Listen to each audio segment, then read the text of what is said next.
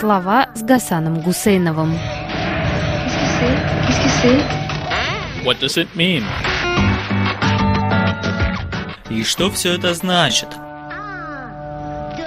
В последние несколько лет в русском речевом обиходе появилось вопросительное выражение, которому пора уже обучать иностранцев, которые сами изучают русский язык. Выражение это короткое и, так сказать, не соответствует норме. Оно звучит так: «чтобы что?». Об этом приходится думать в связи с ширящимся применением в России пыток. Здесь как раз оба вопроса, почему и зачем, сливаются в это самое «чтобы что». Начну, пожалуй, с того, что ключевое решение о применении пыток принимает судья. Речь идет не о правомерности применения пыток, они запрещены законом, как, например, и смертная казнь. Но ведь пытка является для человека само пребывание не только в изоляции, но и в условиях постоянной угрозы применения насилия или просто применения насилия.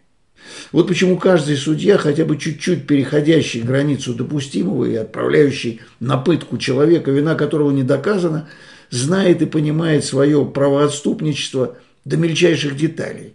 Например, решение об отправке в тюрьму ректора Шанинки Сергея Зуева сразу после операции на сердце и вопреки предостережениям врачей принял судья Алексей Криворучка.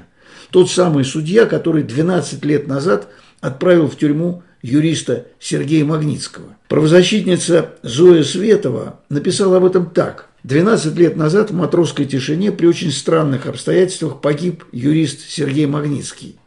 Магнитского переводили из камеры в камеру, намеренно ухудшая его условия содержания, чтобы он дал нужные следствию показания, а именно на Билла Браудера. Так же, как несколько лет назад проделывали нечто подхожее с Алексеем Малобровским, требуя от него показаний на Кирилла Серебренникова.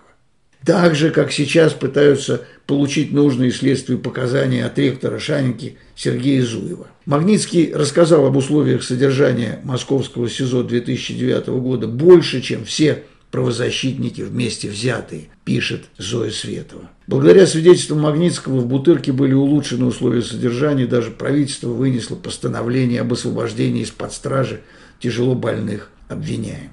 Светова пишет о работниках, сотрудниках организации, наблюдавшей за положением заключенных в российских тюрьмах, О Н К. В две тысячи девятом — две тысячи двенадцатом годах эта структура гражданского общества смогла вытаскивать людей из СИЗО, пишет она. Мы настолько были сокрушены и чувствовали свою вину за то, что не спасли Магнитского, не знали про его мучения в Бутырке, что пытались спасти других.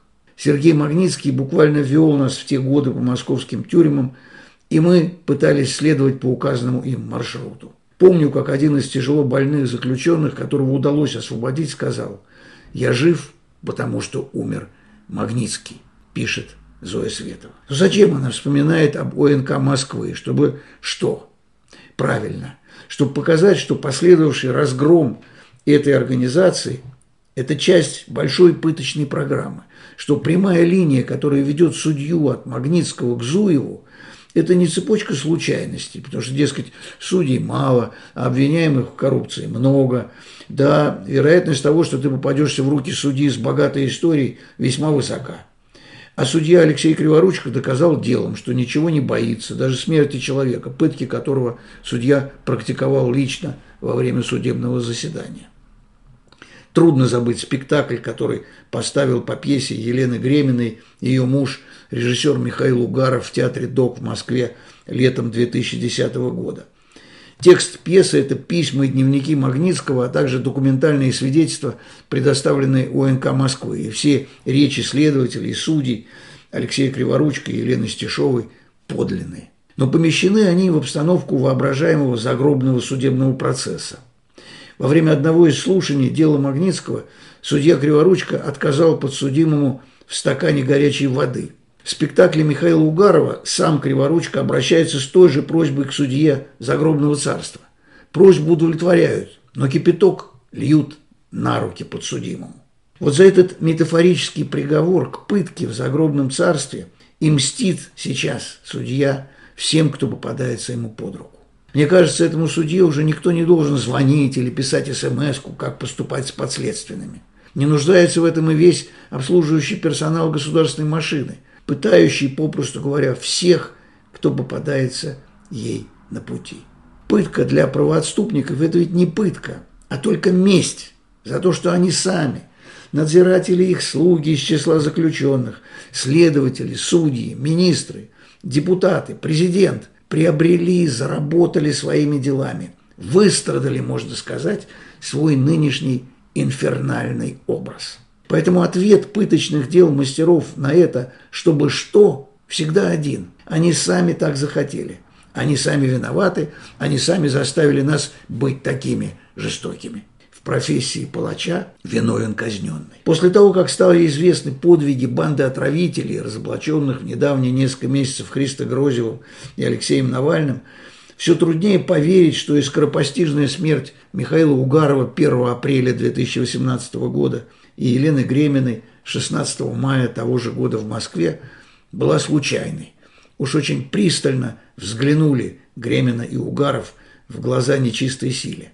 Сейчас бежавшие из России в Европу расследователи сообщают об исчезновении данных о разоблаченных отравителях. Это делает и без того хорошо документированную версию Навального и Грозева не просто все более правдоподобной, а все более единственно возможной. И все фигуранты отлично знают об этом, как помнит судья Криворучка о кипятке, который вылили ему на руки в театре ДОК. На суде, как сказано в программке, которого не было, но который обязательно будет.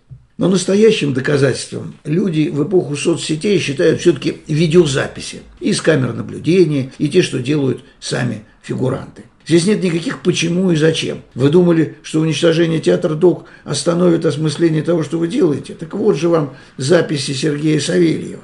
Ах, вы не можете на это даже посмотреть, о, ранимые сердца. Не для вас ли появилась в российских СМИ еще одна формула, призывающая трудящихся закрывать глаза, пользуясь одной только силой воображения? Мужчина поточил нож о стену жилого дома в Подмосковье и попал на видео. Судья ударил россиянку по лицу и попала на видео. В Подмосковье судья уснул на процессе и попал на видео. Разъяренный бегемот помчался за туристами и попал на видео. Москвичка отомстила владельцу Теслы и попала на видео. Россиянка справила нужду в аэропорту Шанхая и попала на видео. И так слова «и попала на видео» выполняют в языке функцию иностранного агента, древнееврейского слова «аминь», которым пользуются иной раз и далекие от религиозных ритуалов люди, когда подводят итог сказанному. Государство отомстило своим гражданам и попало на видео. Скоро некому будет спросить, чтобы что.